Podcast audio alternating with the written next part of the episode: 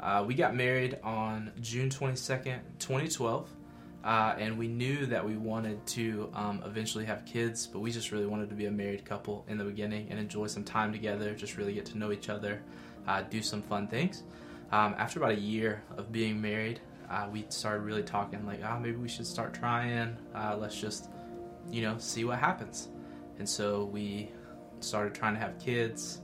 Um, it just wasn't working. So we we started going to the fertility doctor about um, a year after we had started trying because we figured something may be wrong. I knew that I had PCOS since I was a teenager, so um, we wanted to see what was going on. So we did some fertility treatments, did a couple rounds of IUI that didn't work, um, and so it was really discouraging. And we just felt like maybe we should just put it on hold for now and see what God has for us. Um, and in the midst of that, it was just it was really hard. Um, this whole journey has, has been really tough for us because we've had to really rely on each other and on our um, friends and family and on God uh, most most of all. But it's not always easy uh, when you're when you're in the waiting season. We felt so many emotions during this time. Um, I mean, we were angry.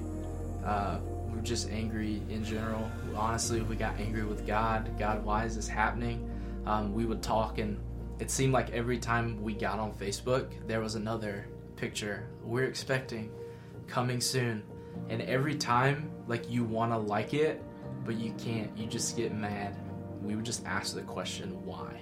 Why why can't I have the blessings? Why can't I have the desires of my heart like I've been told that it's going to happen um, since I was young, you know, and you pray for so long, you have hope for so long, and you start to doubt and you start to, to wonder if it's ever going to happen or where God is in the midst of it because um, it, you just don't feel like He's there sometimes. So, this whole time, uh, we were just praying every night God, you know, show us what this journey is. Like, just help us with this. Uh, and I was specifically praying God's timing. Like that's what we just had to understand was that it's God's timing, not ours. As much as we want it to be, little did we know that His timing was to be so soon. Uh, I just prayed sooner than later, God. So uh, on March 19th of this year, uh, we were pulling out of Cross Point. Uh, we were headed to go to Buffalo's, uh, and we got not even half a mile down the street from the church, and Brianna's phone rang. So she answered uh, and when she started talking, I just said, That's about a baby, isn't it?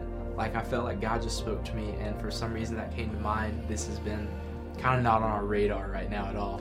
Uh, and she just nods, Yeah. And uh, turns out on the phone was uh, Cindy Smith with Bartow Family Resource Center. She told us about Anna Grace, and uh, she said that she was with a family that wanted uh, was looking for a family who maybe had been trying for a while um, so that she could have a lot of love. And so we uh, met her on um, Monday, and then on Tuesday we hung out with her for a little while, had dinner, and Wednesday we picked her up from daycare and uh, brought her home. So uh, in three days we became parents. Um, so it was just it was amazing because we we had no idea that this was going to happen, um, and it, it, just it just happened out of the blue. It's completely different than what we thought, um, but it is perfect for us, and it's just awesome that God has had this plan for us, and we didn't we didn't know it, we didn't see it, we couldn't see it, but now um, walking on this side of it, it's just like okay, this is what we were waiting for.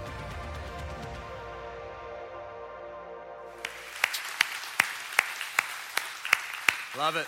McIntyres are in the house this morning. Appreciate you guys so much for sharing your story with us. And uh, we are happy for them, aren't we? It's awesome. Love it.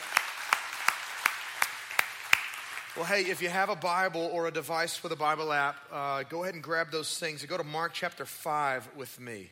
Mark chapter 5. Uh, have you ever found yourself waiting like that? Uh, maybe you weren't waiting on a child, but you were waiting on something you desperately wanted or something you desperately needed. Have you been there before? Yeah, me too. Uh, one of the most recent seasons of waiting in my life happened just a, a couple years ago. And some of you've heard this story. My wife was pregnant with our youngest daughter. And about eight weeks into the pregnancy, she started having major complications. And so we headed to the ER one night, and uh, we were worried that we were losing this baby. And what made it especially scary was the fact that just a short time before we found out she was pregnant with our youngest daughter, we lost a baby due to miscarriage. And so in my mind, I'm thinking, here we go again. Well, long story short, we get to the hospital, they do an ultrasound, and everything with the baby was fine, but my wife had what's called a subchorionic hemorrhage. It's an area of bleeding between the placenta and the uterine wall. And so the doctors came in and they explained this to us, and they told her that this issue actually put my wife at higher risk for miscarriage again. And so we left that night and we waited. Several weeks went by and everything was good until we went in for our 20 week ultrasound. Uh, the doctors, after doing the ultrasound, told us we were having another little girl. And then they also shared that something didn't look right with her bowel. Uh, for some reason, it was appearing brighter on the ultrasound than it should have. And so they explained that it could mean nothing or it could mean things like cystic fibrosis, Down syndrome, uh, trisomies 13 or 18, which meant she may not live long after birth. And the only way to really know what was happening is for her to be born. But until that happened, we would have no clue if anything was really going on. And so we left again and we waited. And for the next 20 weeks, uh, things were pretty uneventful until the early morning of March 19th, which I think is crazy that in the story you guys talk about the 19th. March 19th, 2015, uh, my wife wakes me up at 2 a.m. in the morning out of a dead sleep. I don't know why you ladies have to go into labor in the middle of the night, but that's what happened in my house. She's pushing me and she's going, James, something's happening. Well, come to find out, her water broke in the bed. And so I load her in the car. We head to the hospital and she labored for about eight hours, and then everything stopped. Every time she would have a contraction, the baby's heart rate, rate would drop. Uh, my wife started experiencing this really weird pain in one of her shoulders. And so eventually the doctor came in and said, Listen, it's not safe to proceed, to keep trying. We need to do an emergency C section.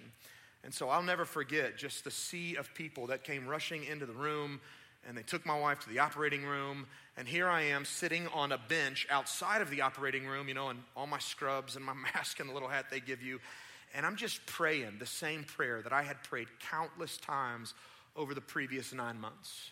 God would you keep your hand on this baby's life? God would you keep your hand on my wife's life? And praise God, he answered those prayers because just a few minutes later, uh, we had a very healthy and very big nine pound, five ounce baby girl. That's how we make them in the Griffin household. But uh, I'll never forget sitting there and I'm, I'm holding my new daughter, and my wife and I were just enjoying that moment with her. And the doctors are working on my wife, putting her back together, and it's taken way longer than it needed to. And so my wife finally spoke up and she just asked her doctor, Hey, is everything okay? Is something wrong? And her doctor says to her, Sweetheart, your uterus completely ruptured. When I opened you up, the baby was outside of your uterus and inside of your abdominal cavity. Look, we knew that was serious, but we didn't realize how serious it was until we got to our room, and every doctor and every nurse who came in kept using the same word miracle. James, it's a miracle your wife's okay. It's a miracle that your daughter is okay. Come to find out, many babies and even some mothers die as a result of uterine rupture. And it was in light of that miracle that we finally picked a name for our daughter. We were those people who showed up to the hospital without one. And uh, we're not those people, by the way. We are planners. We wanted a name, but it was like every time we talked about it, nothing felt right. And after what we went through, it started to make sense why that was the case. Uh, it was night two after her birth. We were still in the hospital and my wife brought up the name Selah, which is a Hebrew word that means to pause and reflect or to pause and give praise. And as soon as she said it, I was like, yes, that is it. Because that little girl gave us so much reason to pause and praise God for all He had done for her and us. Now, Selah's middle name came even easier than her first name. Like my wife straight up told me, we don't need to talk about it. We don't need to debate it. We don't need to discuss it. God gave me her middle name. Her middle name is going to be Faith. And I love her middle name, Selah Faith, because that little girl, like waiting on her, forced my wife and I to walk in faith together in ways that we have never walked in faith before. And as a result, God grew our trust and confidence in Him deeper than it had ever grown.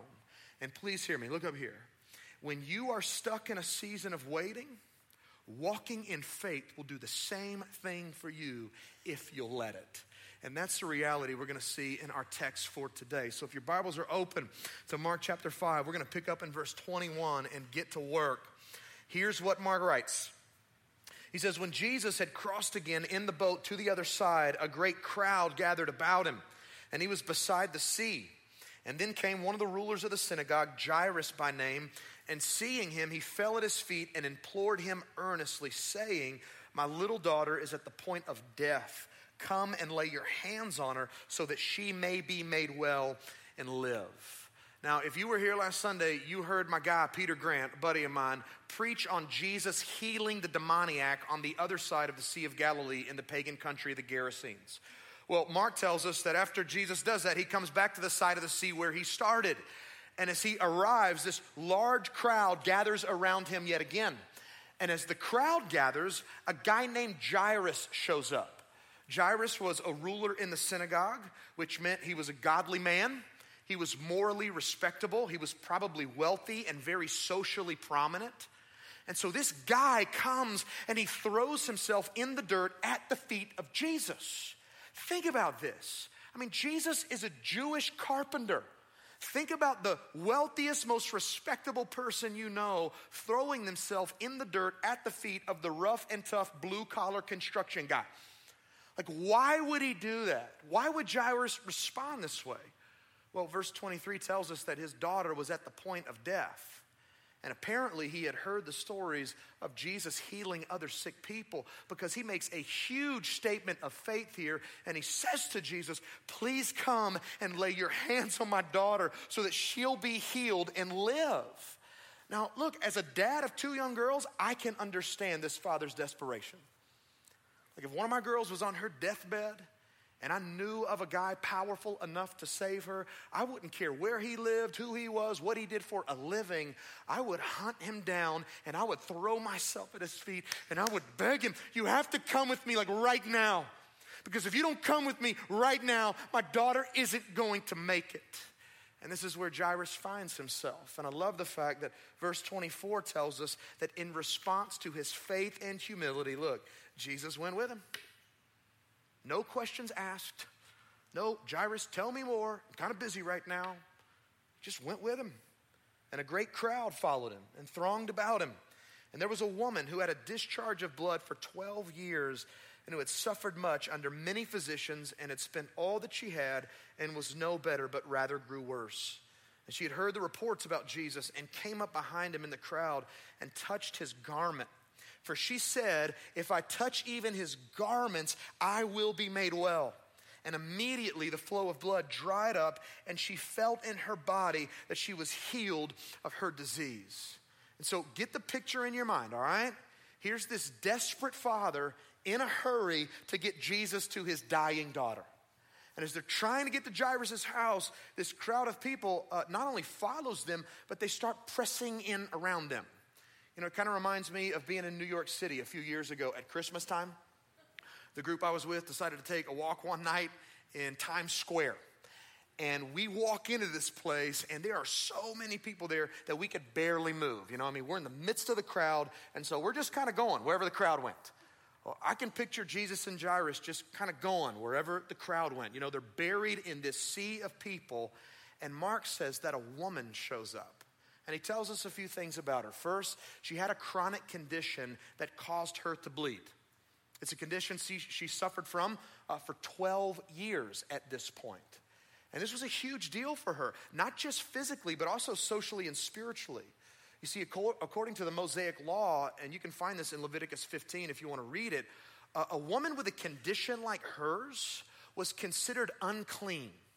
And as long as she was bleeding, that was her status before God and society. And so you have to understand the implications. Like what this meant for her was that she couldn't go into the temple to worship God or to make sacrifices for her sins. Anything she touched was considered unclean, and anyone who touched her or anything she had touched was also considered unclean. So, for 12 years, this woman had been cut off from God and avoided by people. And the only thing that made it worse was the fact that no doctors had been able to help her. Uh, she's broke at this point because she spent all the money she had trying to find a cure, but instead of getting better, she's now worse. You see, this was a desperate, desperate woman. But she had heard the reports about this man, Jesus, helping other desperate people like her. And so she sought him out and she came up behind him in this crowd. Now, every time I read this story, I just picture this woman, this unclean, broken woman, uh, not caring at this point about who she's about to touch, right? And she's just pressing through. She's thinking in her mind, this is my shot. This is the only chance I may have. And so, as this crowd is pressing in around Jesus, she's pressing her way through the crowd and she's saying in her mind, if I can just touch his clothes, like I don't even need to touch him. If I can just touch his clothes, I'll be made well. And she takes a swipe and one of her fingers barely brushes the tassel on Jesus' prayer shawl. And immediately, this issue of blood dries up and she's healed. Now, I want you to see how Jesus responds to this. Verse 30, look. Mark says, And Jesus, perceiving in himself that power had gone out from him, immediately turned about in the crowd and he said, Who touched my garments? And his disciples said to him, You see the crowd pressing around you, and yet you say, Who touched me? And he looked around to see who had done it. But the woman, knowing what had happened to her, came in fear and trembling and fell down before him and told him the whole truth. And he said to her, Daughter, such an important word in this passage. We'll come back to it. Daughter, your faith has made you well. Go in peace and be healed of your disease. And so Mark tells us that as soon as this woman touched Jesus' clothes, he felt the power exit his body. So, in other words, when she touched him or, or his garments, a literal power transfer took place. Jesus experienced a sensation of weakness as his power left his body and entered into hers. And so Jesus, he stops on a dime, he turns around, and he asks the question, Who touched me? Now, if you're a disciple and you hear that question, you're thinking to yourself, That's a weird question. And his disciples, they were confused by it, right? I mean, they're probably worried about Jesus. Jesus, do you need to lie down somewhere? Uh, did that demon possessed guy have some kind of weird effect on you? Do you need a glass of water? That's like, Jesus, there's 47 different people touching you right now. Like, what do you mean who touched me? And I could just imagine Jesus going, no, no, no, this is different. Someone who needed power just touched me because my power exited my body and someone else just received it. And he's adamant and he's scanning the crowd. And finally, this woman comes forward in fear and in trembling to identify herself. Look, this moment in the story reminds us of a very important principle concerning faith and waiting. And the principle is this if you're taking notes walking in faith while waiting requires more than you expect to give. Walking in faith while waiting requires more than you expect to give. Look, I'll go back to my story about Selah for a moment to start explaining that, all right? At eight weeks into the pregnancy, all we were praying was that God would remove a small area of bleeding to prevent a miscarriage. By week 40, we were praying against massive issues that could have ended or severely impacted our daughter's life. At week 40, without even realizing it, I'm sitting outside the operating room begging God to spare the life of my wife and my child. You see, I had no idea eight weeks in that I would have to get on my knees over and over again throughout the course of that pregnancy and trust God in ways that I'd never trusted Him before. But that's exactly what happened. I had to give more than I ever expected. And the same was true for this sick woman. You see, I, I believe that she had every intention on showing up that day and just being healed quietly. But Jesus forces her to go public with her faith which was a dangerous move on her part. You see, in this ancient culture, for an unclean woman to touch a Jewish rabbi in a setting like this, it was highly, highly offensive. And so the question is why would Jesus force the issue? I mean, why would he ask her to give more than expected by publicly identifying herself before this crowd? Well, here's the simple answer. Please don't miss this. Look, she needed it. She needed it. And here's what I mean by that. And it's pretty obvious from the story that this woman possessed somewhat of a timid faith. Right? From the looks of it, her plan was to touch and run. I'm going to be healed. I'm going to get out of here. In addition, many uh, Bible scholars believe that her faith in some ways was superstitious. You see, in this ancient culture, when a person possessed healing power, it was often believed that that power extended to their clothes and even their shadows. That's why when you read the book of Acts, you find like, you know, cloths being mailed to people so that they can touch them. Uh, you find people laying people in the streets, sick people, so that Peter's shadow might fall on them. That's that superstitious belief at play. And so here's what you have to understand about this woman the quality of her faith may not have been the greatest, but it didn't matter because her healing didn't depend on the quality of her faith. You see, as I taught a couple weeks ago in that message on the storm, it's not the quality or the quantity of our faith that saves us. And that's really good news for us, isn't it? Because there are times, and I'm included in this, when we all struggle, don't we? Praise God that our salvation and our restoration depends not on the quality or quantity of our faith, but on the object of our faith. You see, without even realizing it, the, the object of this woman's very timid and superstitious faith was Jesus. And by forcing her to go public, he forced her to recognize that. Right? He wanted her to see, you touching my clothes is not what healed you. Because there is no power in my garments. What healed you was your faith in me. He also wanted her to understand look, that because of her faith in him, she had been healed not just physically, but spiritually. Remember that word daughter that I pointed out earlier? Yeah, that reality is seen in that word. I love the fact that Jesus says very compassionately to this broken, unclean woman, daughter. This was his way of saying to her, because of your faith in me, you and I are now in a life changing, eternal relationship. But if you thought I was going to let you get away under the radar with nothing more than physical healing, you are sadly mistaken. But I, I, love you way too much to do that little for you. So now that you have been healed, both physically and spiritually, daughter, daughter, daughter, go in peace and suffer no more. How good is that? Look, I want to make sure that we're really getting this, so let me just say it again, all right? When you are stuck in a season of waiting and you are in desperate need of God's help, it will require more of you than you expect to give. But look, the only reason that God asks you for more is because He's trying to give you something He knows you desperately need. I need you to understand today that God loves you and that He is for you, but He sees things that you cannot see at the moment. And there are times when God wants to give you that thing that's not even on your radar, but sometimes it takes some extra time to get there. And because God loves you, He wants to use that extra time in your life to grow your trust and your confidence in Him. Now, look, with all that said and with all that in mind, we still have a massive problem in our story, don't we? You guys haven't forgotten about Jairus, have you? You remember his daughter is still at home dying? Can you imagine what he was thinking and feeling while all that we just talked about was going on? Like, I would bet he wasn't standing there thinking to himself, oh, praise God. I'm So glad I got to be here for this, right? This sick woman just got healed, and Jesus is having such a nice, encouraging conversation with her. This is awesome. No, as a dad whose daughter is dying, he's probably standing there thinking, Jesus, what are you doing? You gotta hurry up. I was here first, and, and if you don't come with me right now, my daughter isn't going to make it. But there's Jesus in no hurry at all, right? I mean, who can blame Jairus for feeling like that? If his daughter and that sick woman showed up in the ER at the same time, who would you expect the doctor to see first? The dying girl, right? Why? because her condition is much more pressing.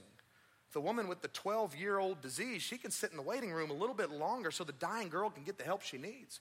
Yet here's Jesus just kind of taking his time, carrying on a conversation, which is a great reminder for us, and this is frustrating. Look, that God rarely operates according to our time frame. You with me? Look, that can be especially frustrating when there are people in your life whose needs are being met and their needs aren't nearly as pressing as yours. It's like, God, are you, are you, kidding? Like, you just supplied all their money for their mission trip. I lost my job and I can't pay my mortgage. God, you cleared up their rash. I have cancer, right? Look, here's the reality. I need you to understand that even when things in your life seem dead and hopeless, there is never a need for God to be in a hurry. Here's why because God is always in control and nothing is ever too hard for Him. And this is the reality we see in the rest of the story. Look back at verse 35 with me. Jesus keeps Jairus waiting, and this is when he receives the news he feared the most. The Bible says that while Jesus was still speaking, there came from the ruler's house some who said, Jairus, your daughter's dead. She's gone. Why trouble the teacher any further? But overhearing what they said, Jesus said to the ruler of the synagogue, Do not fear, only believe. So all hope seems lost, right? His daughter's gone. It's over. Even his friends are coming to him and saying, Look, you just need to leave Jesus alone. Even he can't help you now. But I almost imagine Jesus just kind of pushing those people aside, you know, turning his back to them and looking at Jairus and saying, Ignore them. Don't listen to what they're saying to you. Look at me. Look, don't be afraid. Just keep believing. This is a great reminder that when you and I are stuck in our own seasons of waiting, that we will have to make decisions along the way concerning the voices we listen to. Because here's a reality, and some of you know this because you've experienced it. There will be times when discouraging voices attempt to speak into your life, and all they want to tell you is to give up on whatever it is you're waiting for. Sometimes that's the voice of the enemy at play, right? He's telling you, stop trying. There's no use. All hope's lost. Even God can't help you now. Sometimes it's you telling you that stuff. And then, as seen in the story, sometimes those are, are the voices of other people in your life. And again, the decision you have to make is this Will I listen to those discouraging voices and walk in fear over faith? Or will I listen to the voice of Jesus and keep believing? That's the decision Jairus had to make. And it's a decision that reminds us of a second principle concerning faith and waiting, and it's this that walking in faith while waiting returns more than you expect to receive. So, look, it not only requires more of you than you expect to give, but it returns more to you than you expect to receive. Now, let me be really clear on what I'm not suggesting when I say this, okay? I'm not suggesting with this statement that if there's something you want in life, that if you'll just believe for it long enough, right, you're gonna get that thing and then some. So, understand, I'm not perpetuating some name it and claim it theology. All I'm suggesting with this statement is this that the promises of God contained in this book are true and they are sure. And when you wait on the promises of God to come to pass for you in faith, when those promises finally come to you, what you thought you would receive will pale in comparison to what you actually receive. And I'll keep explaining that. All right, let's finish the story, and, uh, and I think it'll make more sense. Here we go, verse 37 Mark says Jesus allowed no one to follow him except Peter and James and John, the brother of James. They came to the house of the ruler of the synagogue, and Jesus saw a commotion, people weeping and wailing loudly. And when he had entered, he said to them, Why are you making a commotion and weeping? The child's not dead, but sleeping. And they laughed at him. But he put them all outside, and he took the child's father and mother and those who were with him, and they went in where the child was. And taking her by the hand, he said to her, Talitha cum, which means little girl, I say to you, arise. And immediately the girl got up and began walking, for she was 12 years of age, and they were immediately overcome with amazement. And he strictly charged them that no one should know about this and told them to give her something to eat, which I love that. You know, hey, she's up. You might want to feed the girl, right? So think about this with me. When Jairus first came to Jesus, all he needed to believe Jesus for was what? was, was healing, right? When he came to Jesus at this point in the story, he needed to believe Jesus for what? A resurrection. And so there's principle number one at play again. You want to walk in faith during your seasons of waiting?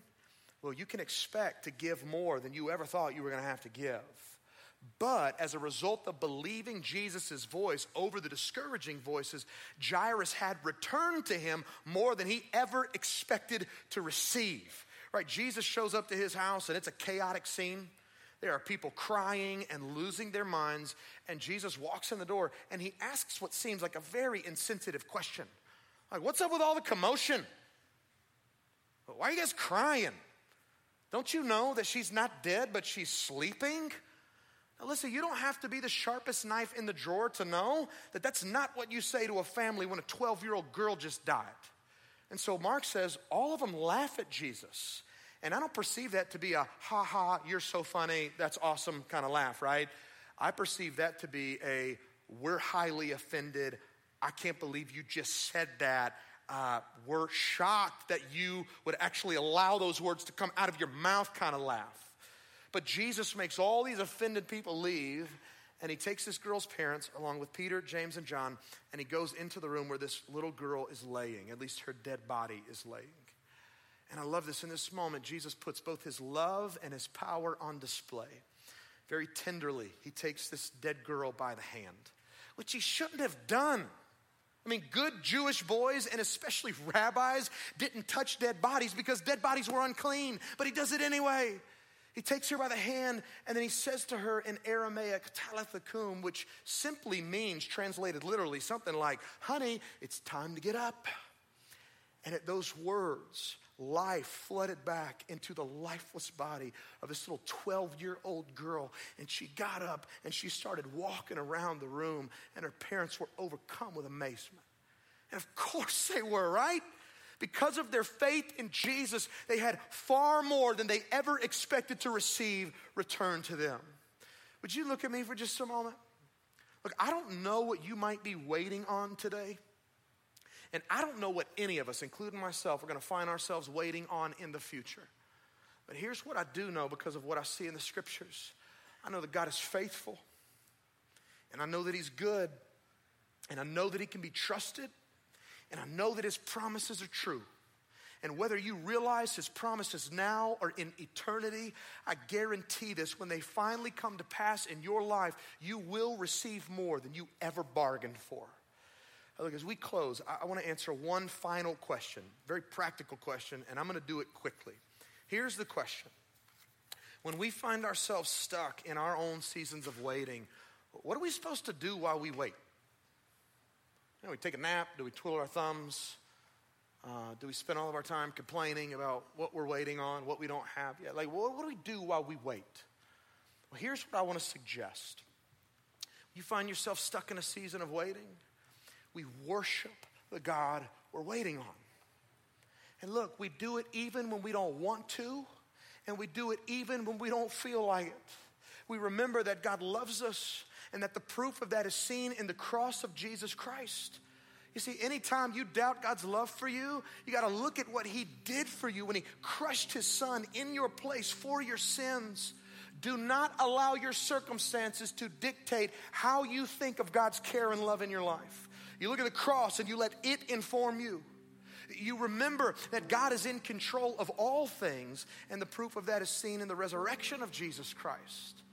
Look, I mean, can we just be honest? If God raised his own son up from the dead after three days, don't you think he can raise up that dead thing in your life, whatever it is you're dealing with? We remember that God is a good, loving Father who always wants what's best for us, that nothing is impossible for him. And in light of those truths, we worship him even when life gives us no reason to do so. And here's why we do this. Look, here's why we do this. When you worship God in a season of waiting, your exaltation of Him has this way of bringing into sharper focus His character and His promises. You know, it's like that person who has terrible eyesight. You know, when they put their glasses on for the first time and they go, oh my gosh, I can see. That's what worshiping God in the waiting does when you lift him up and you behold him and you get your eyes off your circumstances and, and you fix them on him and him alone, over time it's like, okay, I can see again. I can see who he is and I can see his goodness and I can see all those promises that he's made me and are yet to come. And as long as you keep your eyes fixed there over time, God will grow deeper your trust and your confidence in him. And so, what we're going to do right now in this moment is this we're just going to worship the Lord together. The band is going to come and they're going to sing a song over us, and it's a song you may not know, but that's okay. Uh, I love it. It's a song that was important to Adam and Brianna in their season of waiting. And my prayer is that it would encourage us like it encouraged them. And so, as the band comes and they sing and they play, I would just say to you if you want to sit and listen, you do that. Uh, if you want to pray where you are, do that. Our prayer team is going to be here. And so if you need to come and receive prayer today, we want to invite you to come and receive prayer. If you want to sing along, sing along. I, I, don't care. I just want you to feel freedom and permission to respond however God is leading you, all right? So let's pray and then we'll move. Father, we love you. And I'm so grateful today that we can be confident of your love and your care for us. Thank you, God, that your promises are true and they are good. And even if we have to wait on them, one day, one day they will come to pass. God, in the next few moments, I am just praying that you would continue to pour your presence out in this place. God, would you move in our lives? God, minister to those in the room that need it. God, we're saying to you today, we need you. Not just in the bad times, but in the good times as well. God, we need you every moment of every day. And so, God, regardless of who we are or where we are in life right now, God, would you just come and would you speak into our lives in the next few moments in ways that only you can? God, we give you this time. It is yours. We pray this in Jesus' name. Amen. Amen. Let's stand to our feet, prayer team. You come and you get in your places. Whatever God's leading you to do today, you respond.